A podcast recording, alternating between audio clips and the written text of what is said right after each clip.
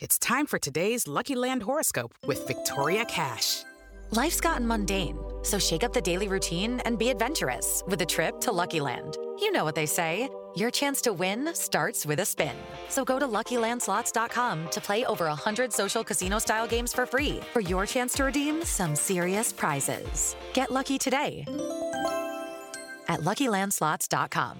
Available to players in the U.S., excluding Washington and Michigan. No purchase necessary. VGW Group, void were prohibited by law. 18 plus terms and conditions apply.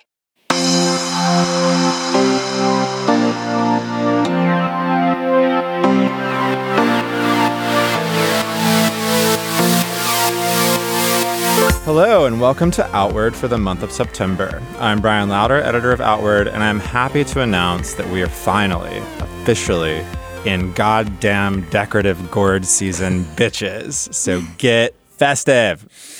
Okay, as you wish. I'm Christina Cauterucci, a staff writer at Slate and host of The Waves, Slate's podcast about women and gender.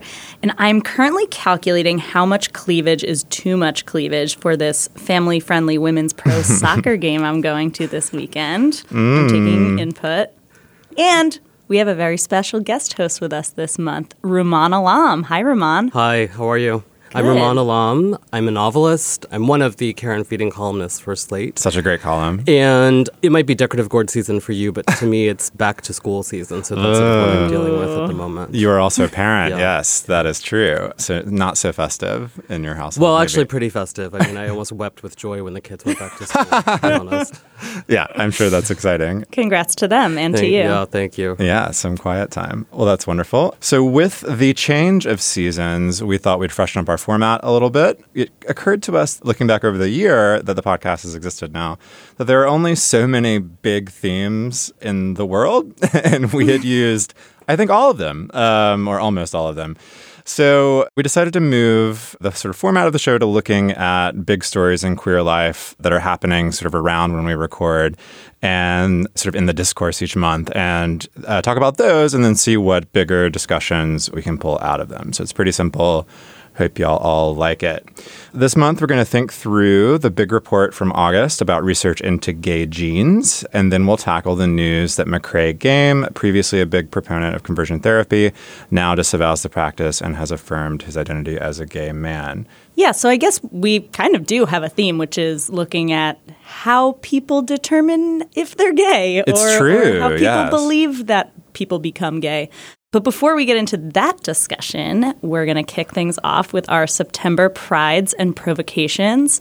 Rumaan, as our new third, why don't you start us off? Yeah, I am sort of a temperamentally provoked person, but I wanted the club. to. I wanted to, right in.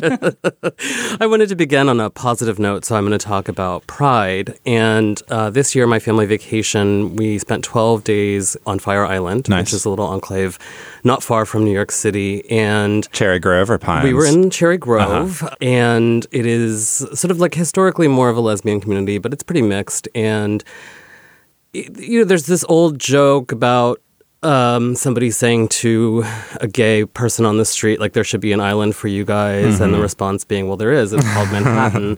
but the truth is that that island for gay people is actually Fire Island. And I am a novelist. I don't have a job. I send my kids to public school in Brownstone, Brooklyn. Like, I have a very comfortable out life. And so I never think of myself as needing a place to be among my people. Mm-hmm. And it was funny to be there and realize how powerful it can be to actually be surrounded by gayness.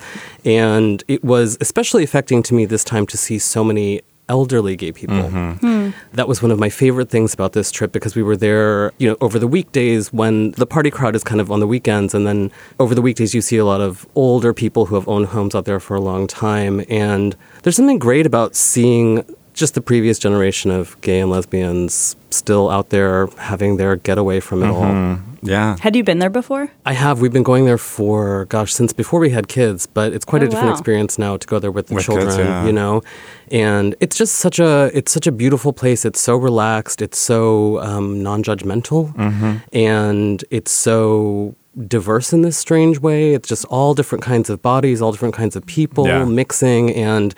Um, it's sort of idyllic, Mm-hmm. you know, and you go to the grocery store that's run by this Sikh couple from Long Island and spend $11 on a package of hot dogs. And it's just like, what could be better?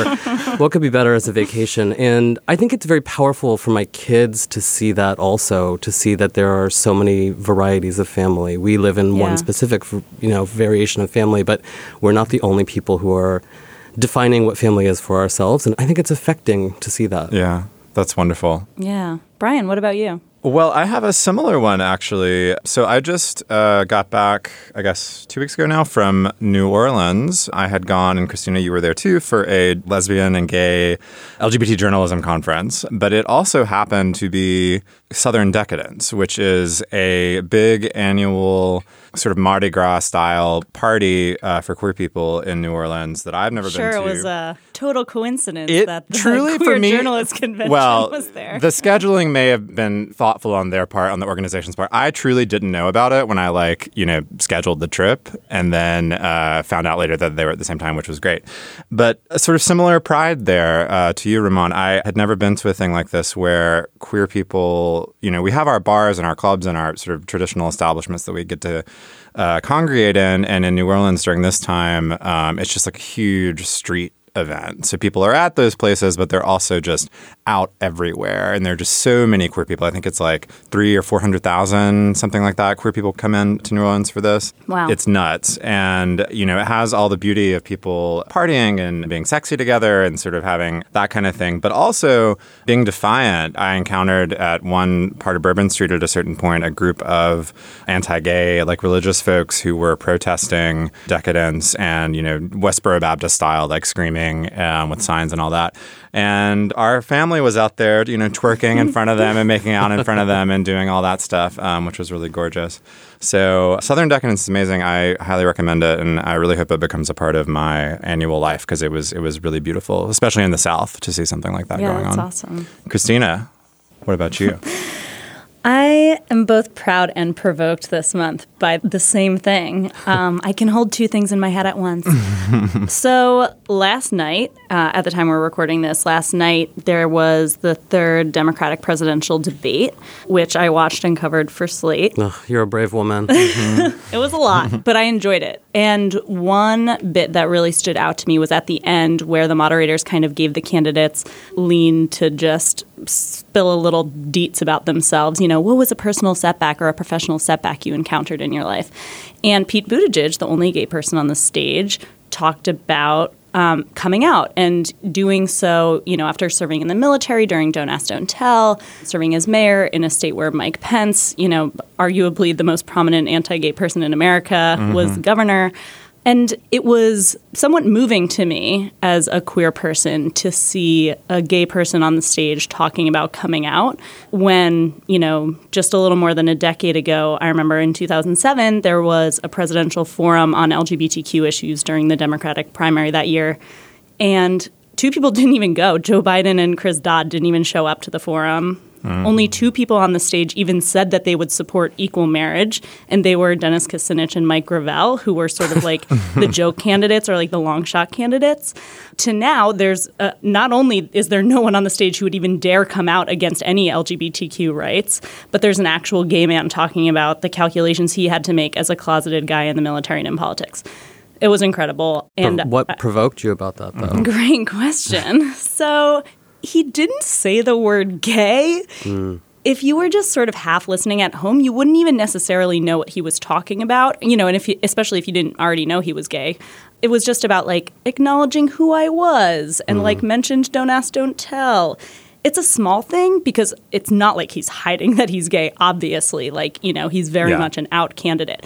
But you got the sense that these were pre-written statements because it was a very open-ended question. It wasn't like you know they had sprung uh, something completely out of left field at the candidates and they had to think on their feet. The question was, you know, what was a personal or maybe professional setback in your life, which is, you know, they could pretty much pull any anecdote from their stump speech. So in this instance, it was a little strange. The reason why I was proud and provoked was it felt like we were simultaneously breaking new ground for queer people on the national stage and also transported back a generation to where you could talk about being gay as long as you didn't outright say gay. Like the word, yeah. yeah. That's the that is the Buttigieg candidacy in a nutshell. I think. Yeah. You know. yeah. Yeah. So I'm sitting with both feelings right now, Hold space for that. I think that's fine. but but very glad that it happened. And I thought it was great that he took that as a moment to talk about it when you know he certainly could have talked about anything else in his life.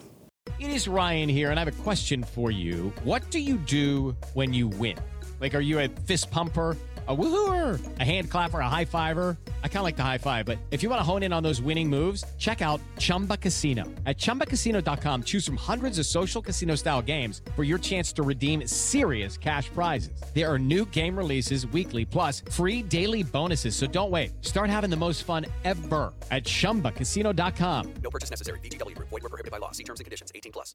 So on that note, Brian, want to take us into our first topic? Yes, I do, Christina. So last month, the journal Science published the largest ever genomic study designed to explore the origins of human sexual orientation.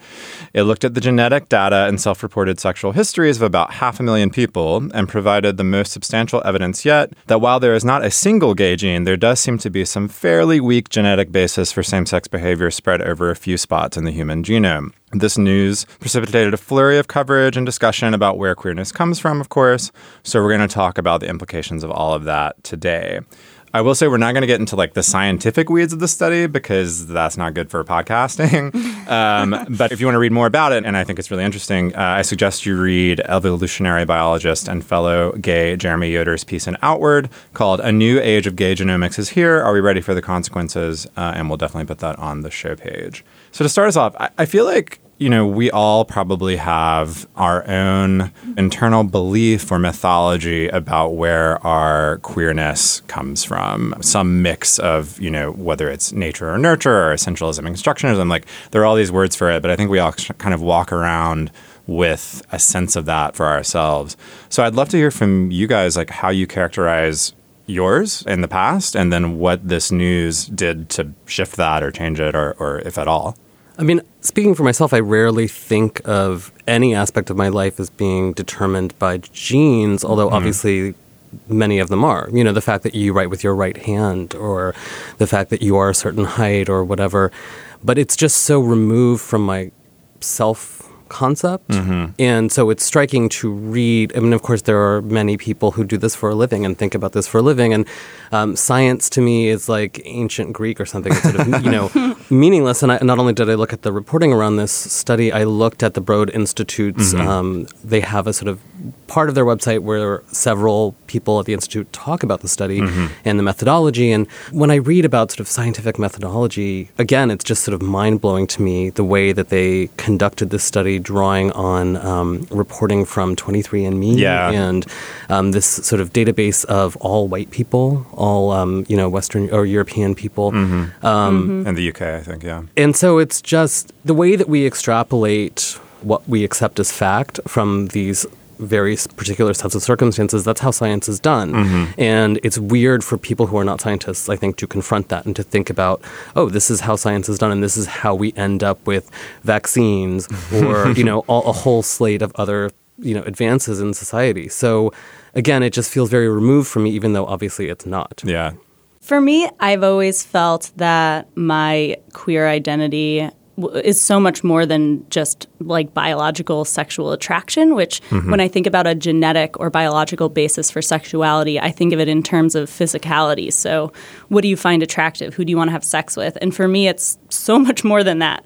Um, and sexual attraction and interest is just one part of it. You know, I think in a society that was totally gender equal, like perhaps I would have been more like on the pansexual spectrum, especially considering that I've been attracted to like very feminine men and, and very uh, masculine women. Like gender and gender presentation and attraction to me is so non binary that to think about a gene turning on or off, you know, telling me who I'd like to sleep with, it doesn't really square with m- the way I conceive of my sexuality, especially because sexuality isn't just about sex in, in terms of identity. I mean, it's about power and relationships and sociality. It's a lifestyle, which I know I just sort of laughed at in the previous segment, but Sure. it, like for me, it is. Even if you don't hang out with other queer people, which for me, a, a lot of it is about like the society that I find myself in and the communities I surround myself with.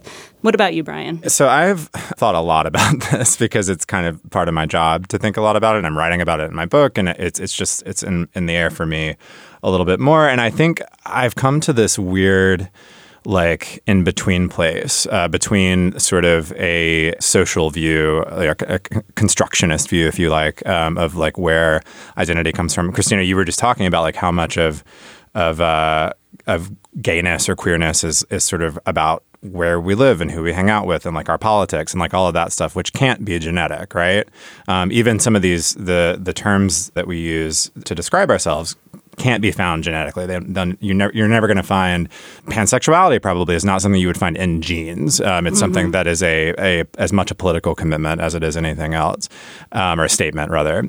However, I also watch home videos of myself as like a three year old and I look like a big queen.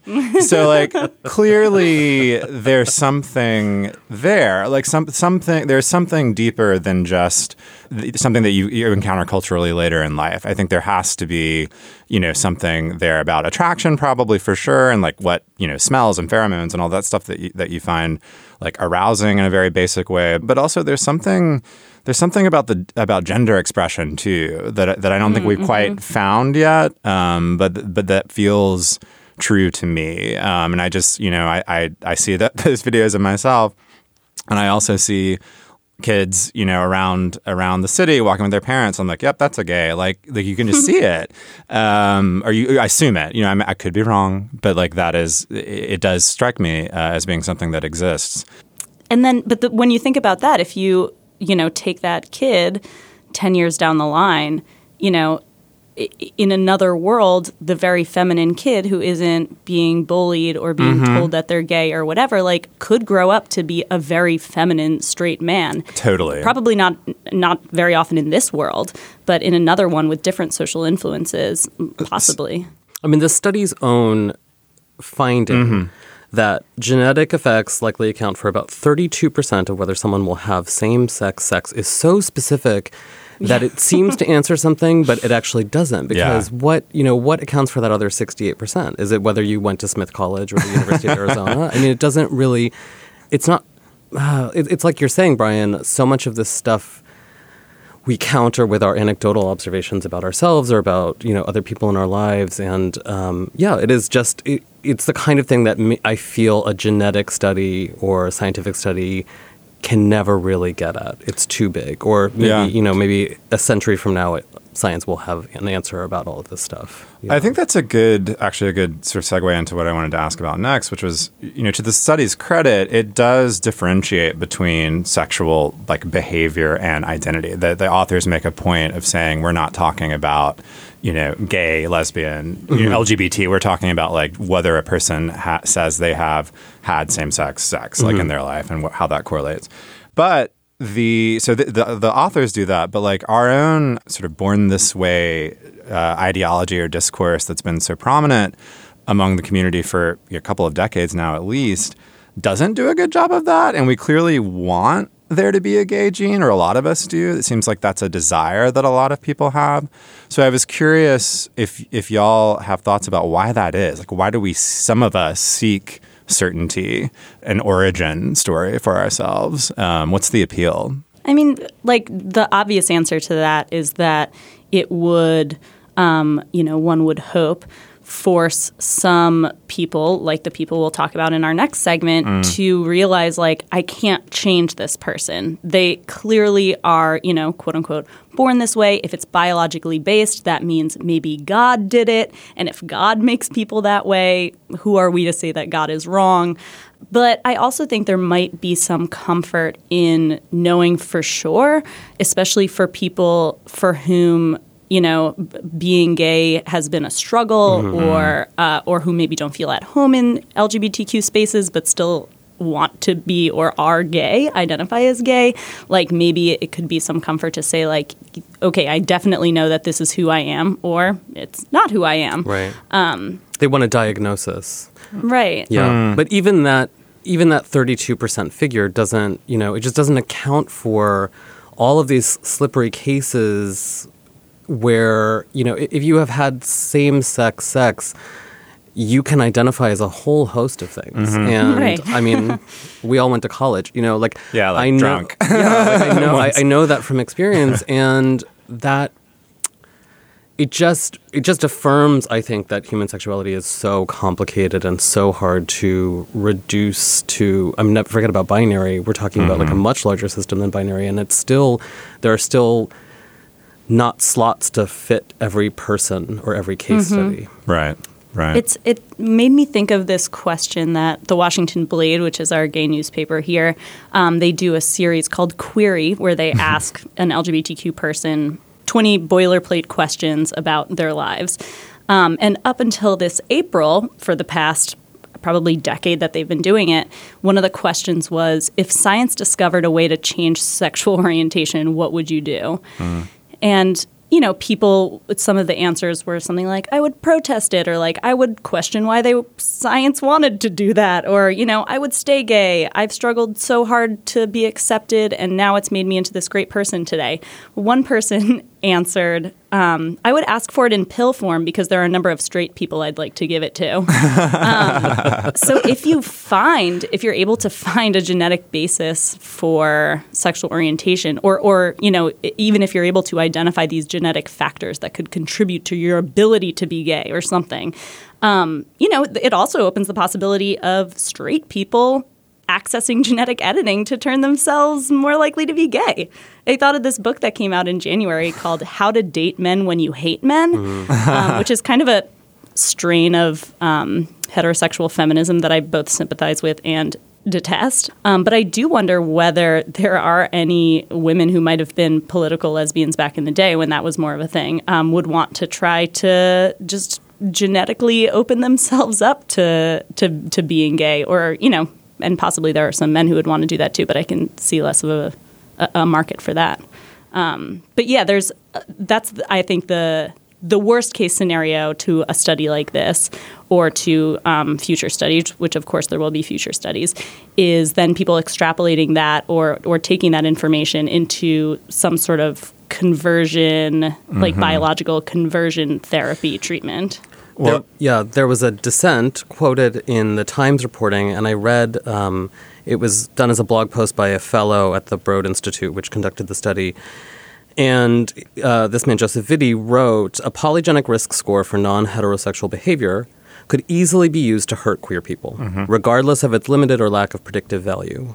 As scientists, we should not be making it available for misuse. So I think that there was like a, an ethical component where people within the institute that conducted this research were concerned about what you're talking about, which is not the ability for straight people to turn themselves gay, but in fact the inverse. You know, Right. Yeah, no, I mean, I, I'm glad you brought that up because I, our writer as well, that, that wrote the piece for Outward that I mentioned earlier, brought this up too. That that you know, um, even though this the results of this study showed again like a pretty weak um, correlation, that it would be entirely possible to develop um, a bad test, uh, but a test nonetheless uh, for embryonic screening from it. And he actually worries that someone will try to do this in the marketplace, and that parents who you know don't want gay kids, queer kids, uh, would begin using it to screen.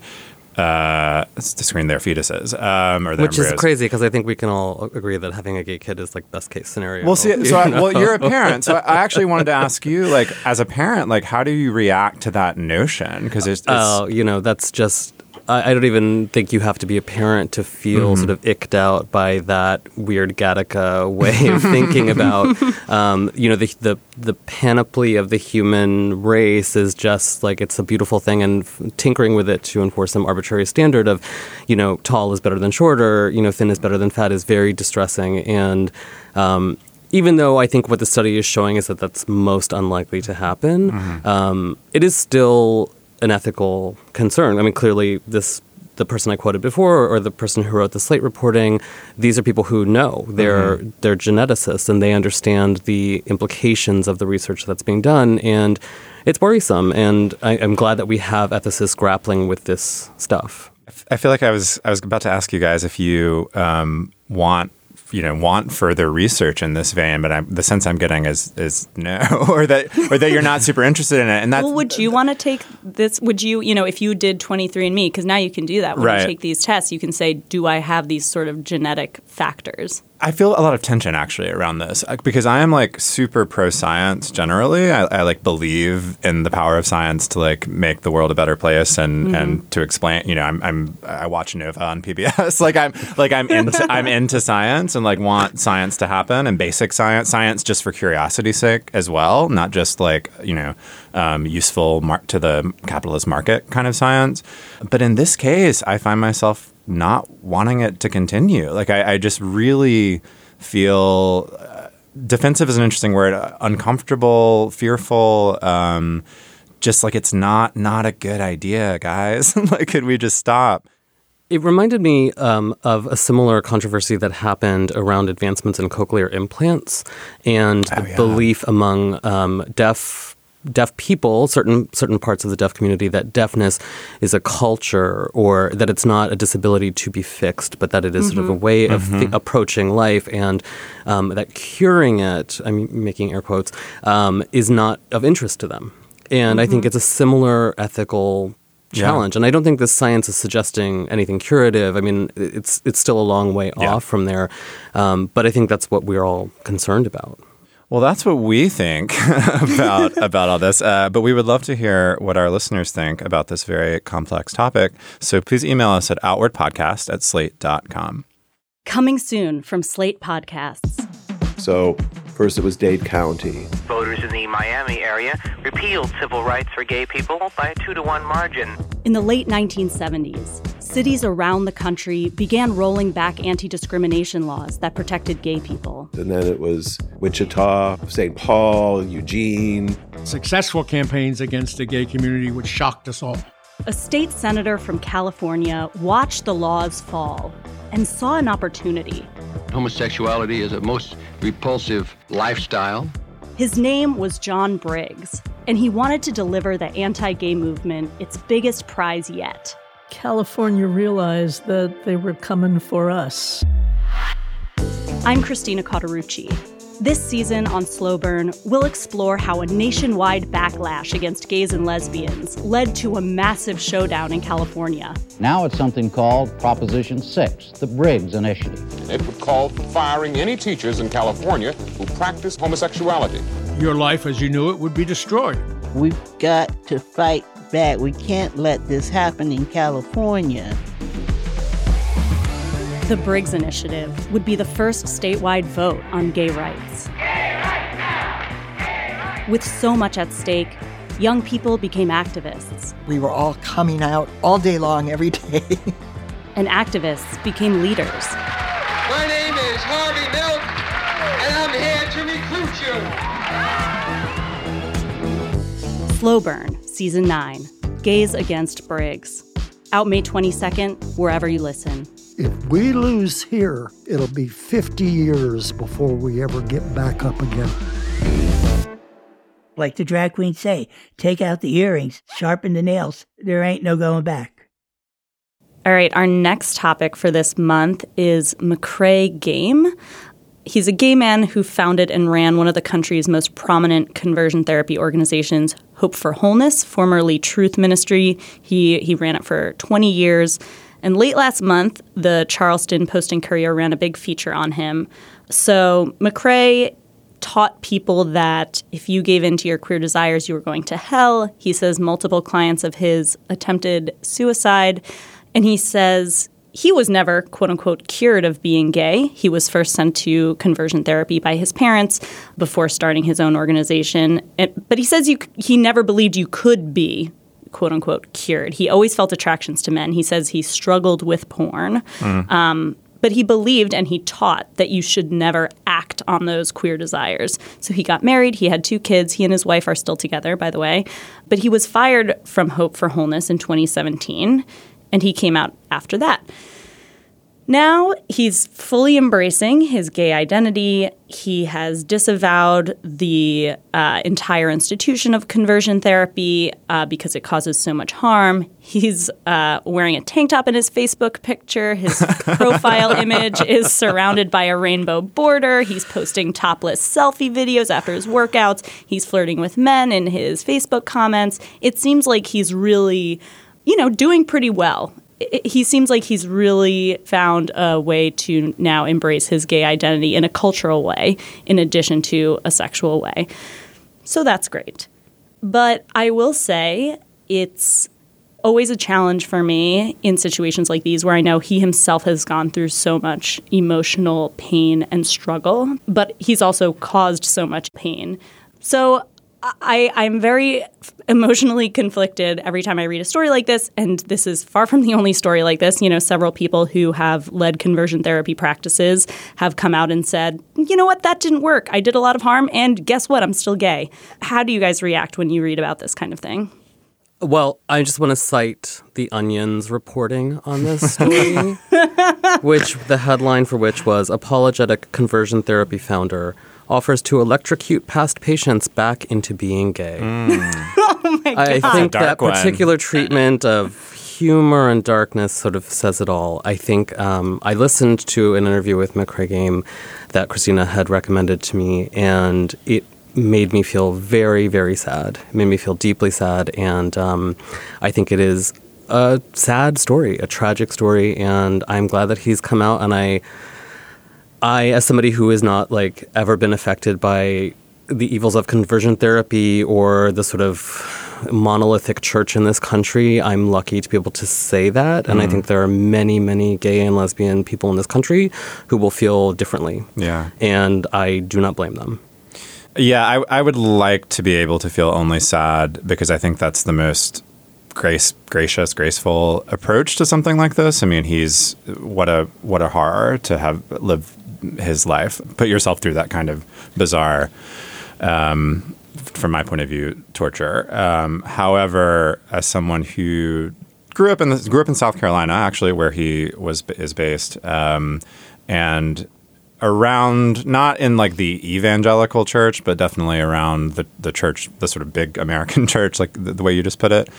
I have anger too. I I have a hard time forgiving or, or sort of overlooking the, all the pain that Christina just described because um, it's real and it it it it doesn't you know you can ask for forgiveness you can you can sort of um, wish to atone but you know lives have been lost uh, according to him um, and and untold you know uh, emotional pain has been done to people. Therapy bills are expensive, like if nothing else. Like it's just it's serious, and I, I don't know. I would let's put it this way: I would have a hard time seeing him walk into my local gay bar in his new tank top and feel like that was chill. Um, mm-hmm. I'll put it that way. Yeah. Yeah, I was thinking about the question of you know whether I would or whether we should welcome people like this into our queer communities with open arms. I mean, on the one hand, uh, trauma, and you never know how trauma is going to affect someone. On the other hand, it, it also makes me angry to see him saying things like, um, you know, most LGBTQ people have been ridiculously kind to me. Uh, you know, sometimes I'll get angry messages when I'm on my gay dating app, but for the most part, people are really nice. I get so angry, like, and I know I'm not proud of this. I don't think it's the right response, but I'm almost like, you don't deserve to wear that boy brief bathing suit yet. you know?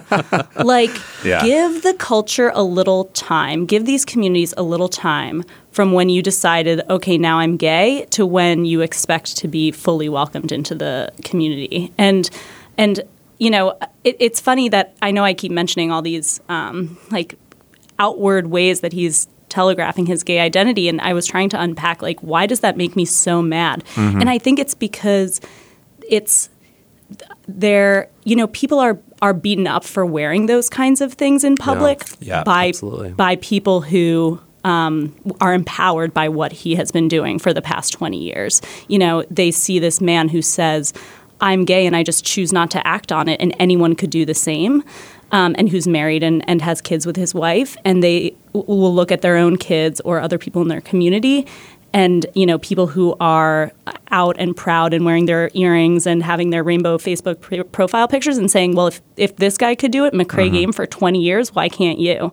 I mean, I think if nothing else, this show this sort of gives the lie to the larger evangelical project in such a damning way. Um, he himself describes gay and lesbian people as the lepers of the world, and you know, Jesus did not say like take the lepers and like electrocute them until they were cured. That is not that was not Jesus's teaching, and you know, I feel for for him as an individual because you can't help but feel that he was enacting something much larger, much bigger than him. He was it was distilled down into his personal um, mission or his Mhm. personal um, ministry, but it was being conducted by the forces like this sort of like really craven American political forces that you know say oh we should you know well this will be the issue in the culture war and we will empower um, a, a small set of people to take over the church. I mean it's just the, the irony is so nuts. Like this is the exact inverse of what jesus said. Mhm. and um, we'll let them do that for the sake of advancing a, a, a very specific political agenda and it's so Mhm. it's so sad and it's so you know, uh, Christina, I share your sense that I would, you know, it's sort of like maddening to see him embrace all of these things that really cause real harm to real people. Mhm. But uh, and and to be able to get away with it and celebrate it, but he just it feels like the problem is not really him. Hmm, yeah, you're right. That's that's so impressive of you. like Oh. I, I no, I really, I really, I'm really, I'm, I'm serious. I really am sitting here feeling challenged by that because I think, I think it is, it is easy. Anger at something like this is is pretty easy, um, but but seeing it the way you just described as sort of a structural problem that he's that he's just enacting is is I think true um, and and hard. I mean, speaking to Christina, just your your point about like why the the signifiers were so upsetting to you. I'll just add to that quickly that like the other thing that makes me that makes that hard to swallow is that that means he was like paying attention to those signifiers while he was doing this. Like you don't you don't just know what the cute swim whatever swimsuit you said was. um, he's he's been like he was plugged. He was like somehow observing queer culture, gay culture, even while he was doing this, and so that that is that is tough. Um, but but again. What a weird, crazy place to live, you know, mentally for him. So I'm I'm going to try to adopt Rumaan's like um, benevolence because I think it's I think it's healthy.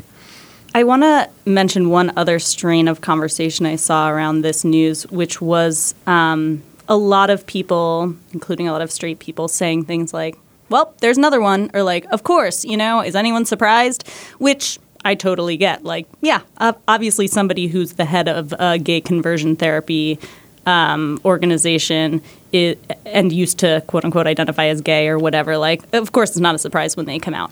But it also feeds into something that I've seen even around people like Mike Pence, where people will be like, "Oh, I bet he's closeted," or Mhm. like, you know, only only a, a gay person could be so homophobic, or like this is evidence of some sort of repressed desire that he has. Um, and I find that extremely objectionable too. And I, I almost feel myself starting to get protective or like it's it's not until Of I Mike see Pence? people saying Oh. not of Mike Pence, but about people people who then uh, do come out as gay. So uh, there was another. Um, I forget who it was. Another uh, a big name religious leader recently came out as gay. You know, after having preached against gay people for decades and decades. Again, a common story. But it wasn't until I saw straight people saying like, you know, here's here's another one of these that I started feeling like, well, hold on a second. Right. Like Mhm. this, it's homophobia is not gay people's problem. Yeah. We certainly there's certainly plenty of internalized homophobia. Gay people can be complicit in homophobia and enact homophobia clearly, but I don't want to get to a place where we're saying there's a connection between LGBT identity and causing LGBT people harm.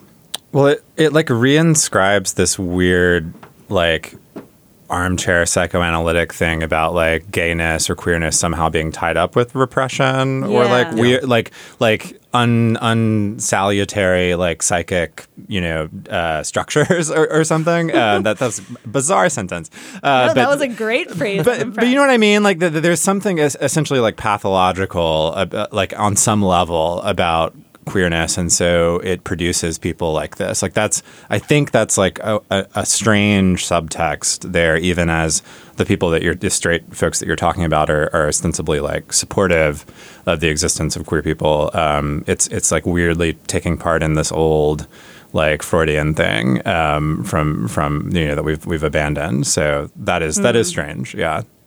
Yeah. You know, and I, I, think that McKrae Game himself would have said even you know earlier before before he came out that you know it, it's hair splitting, but what they're talking about really is not, choosing not to act on what, what's termed gay impulse. So basically, what they're saying is that you can be gay, you know, as Mhm. determined by God or gene, whatever, and you can choose otherwise. And in coming out, essentially, what he's saying is that he's choosing otherwise. He's choosing Yeah. to get laid effectively. and, you know, that is. So that makes the whole thing kind of weirdly sordid. Mm-hmm. Like it, it, like it just reinforces that it's about sex Mhm. and not about all this other stuff that's baked into it. And I share your sense, Christina, that it's really irritating to hear this described as a sort of a, a repressive instinct, as though you can't just be a jerk who hates gay people for no reason. Mm-hmm. Yeah, and also because the um, the the repressed part isn't coming from within; it's coming from uh, you The know church. external forces. Absolutely, yeah. And so, in this podcast that you mentioned, Rumaan, um, McKrae went on the podcast of a friend of his, a minister named Charlie Venzel. Um, I will say it was a pretty calm conversation, I- yeah, considering that yeah, I agree. um, that Charlie, you know, just sort of says outright, like, I do think that gay acting on gay desires is a sin, but you know, like, let's hear each other out. Um, and he also said it would be good if this conversion therapy actually worked because there are so many people distraught over this that they kill themselves over it. Yeah. So his perspective is that the cure for LGBTQ people hating themselves isn't in the faith tradition or the culture that made them hate themselves, but in changing the nature of those LGBTQ people. that's right. And for me, that's the hardest part of this because it tells me that as long as there is homophobia in families and in communities and in our sort of national rhetoric, there will be a market for something like conversion therapy or for taking, you know, some sort of a study on gay genes and trying to apply that to changing somebody's nature. Um, even though McKrae says, you know, he doesn't think that being gay is necessarily biological, um, but he also believes that it's not something you can change through therapy or, or even should change through therapy. He thinks that now. Um, but it's l- just this opening in the marketplace that is waiting to be filled, and there will be LGBTQ people who want to fill it and and pay to to have this sort of therapy Mhm. as long as they are being uh, oppressed and you know from forces outside themselves.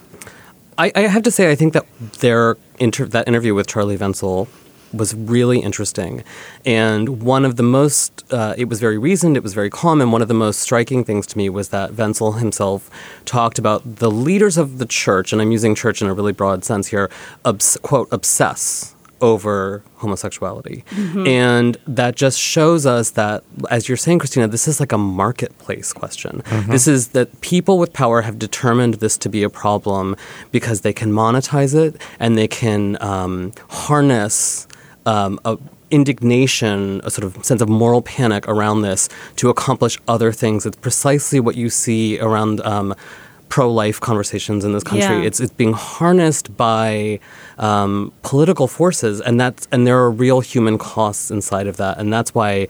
I guess I heard that and just felt so sorry for this man because it was this feeling that he was just this tiny player inside a much bigger fight. Listeners, we would love to hear what you think about this story. You can email us at outwardpodcast at slate.com. And, uh, you know, would you slide into the DMs of a former conversion therapy practitioner? We'd love to hear it. Okay, so that's about it for this month. But before we go, it's time for our usual updates to the gay agenda. Christina, what do you have for us? I'm recommending an article in Atlas Obscura by Reina Gattuso. Mm. Uh, it's called The Founder of America's Earliest Lesbian Bar Was Deported for Obscenity. That's the headline, and it's a pretty good summary of the article. There's just so much great, rich world building and history in this piece. It starts out as just a really interesting history of this woman, Eve Adams, who was the proprietor of Eve Adams Tea Room in the West Village in New York. Um, it opened in 1925. It was a hangout for queers and particularly women, and also for Jewish intellectuals who were shunned from other establishments Mm. at the time.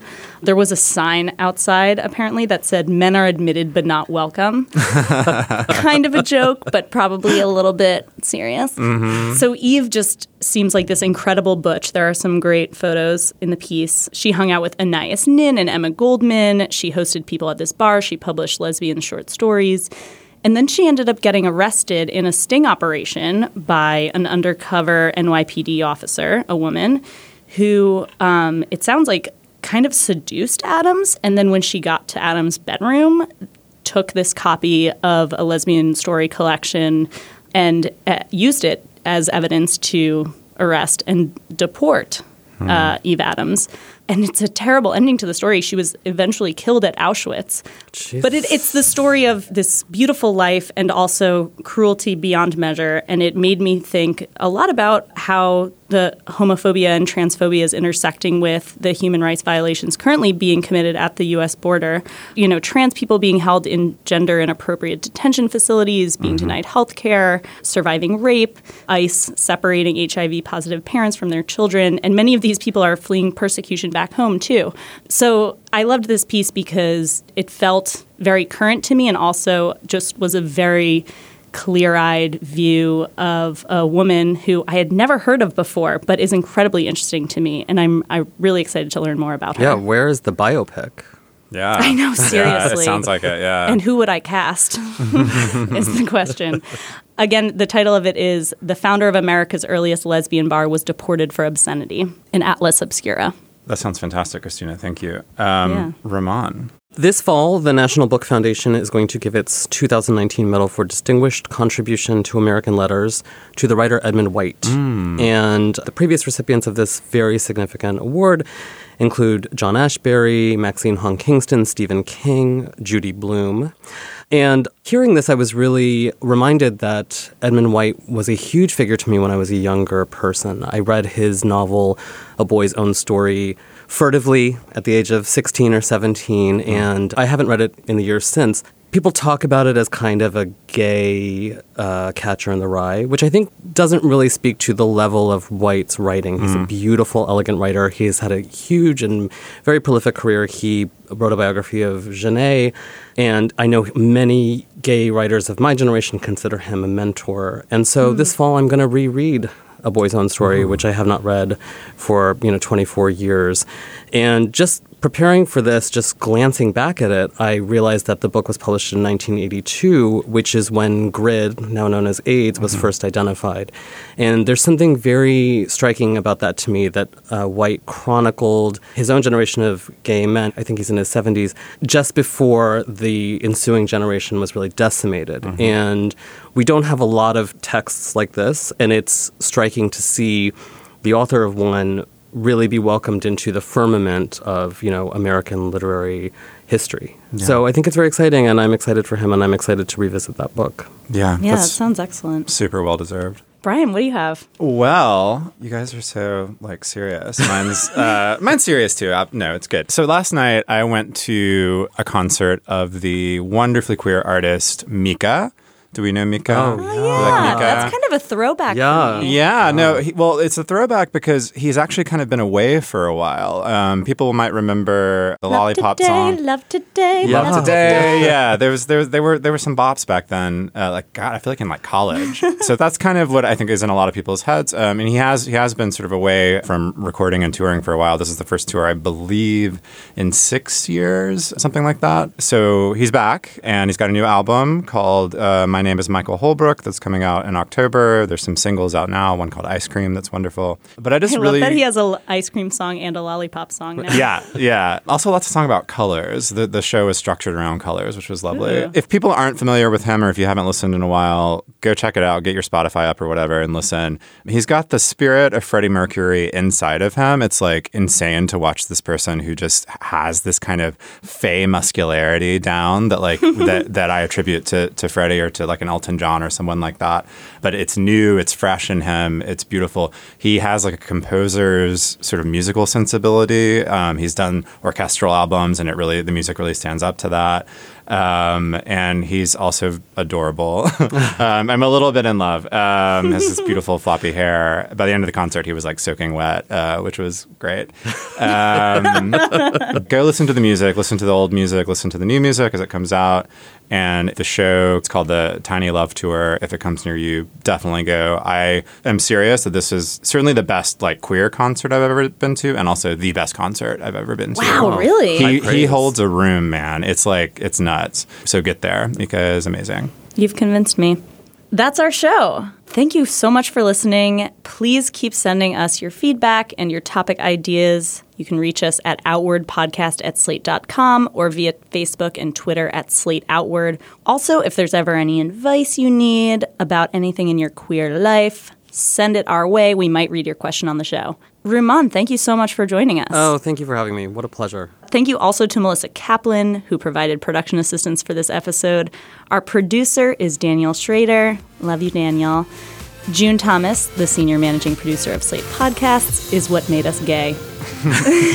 if you like Outward, please subscribe in your podcast app, tell your friends about it, rate and review the show so other people can find it. We'll be back in your feeds on October 16th. Bye, Rumaan. Bye. Bye, Bryan. See ya, Christina. Stay gay, everyone.